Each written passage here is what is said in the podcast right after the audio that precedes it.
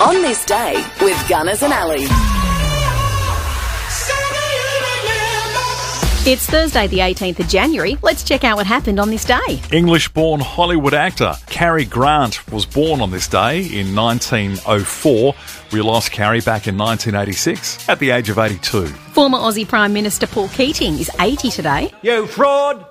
You disgraceful, disgusting fraud! He appeared on Fast Forward and Full Frontal. Australian TV comedian Peter Moon today, he's 71. Good evening, Moscow. What great new trendy ideas we got from West this time? Kevy Costner, the legend, US Kevy? act. Kevy. Kevy? Kevy Costner. Okay.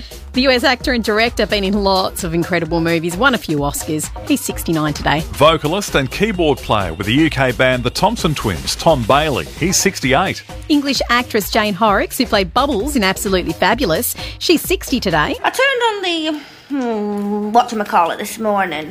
Radio? I want to say telephone. That's not right. You look at it. television. That's it. Which I don't normally do because I find myself falling back to sleep like that. Mike Tierney, the Australian singer from Human Nature, of course, he's 47. And Jason Segel, the US actor, comedian, producer, and screenwriter, he's 44. It was on this day, but back in 1958, that Elvis Presley's movie Jailhouse Rock opened in Australian cinemas. In 1962, the first Valiant car was released by Chrysler in Adelaide.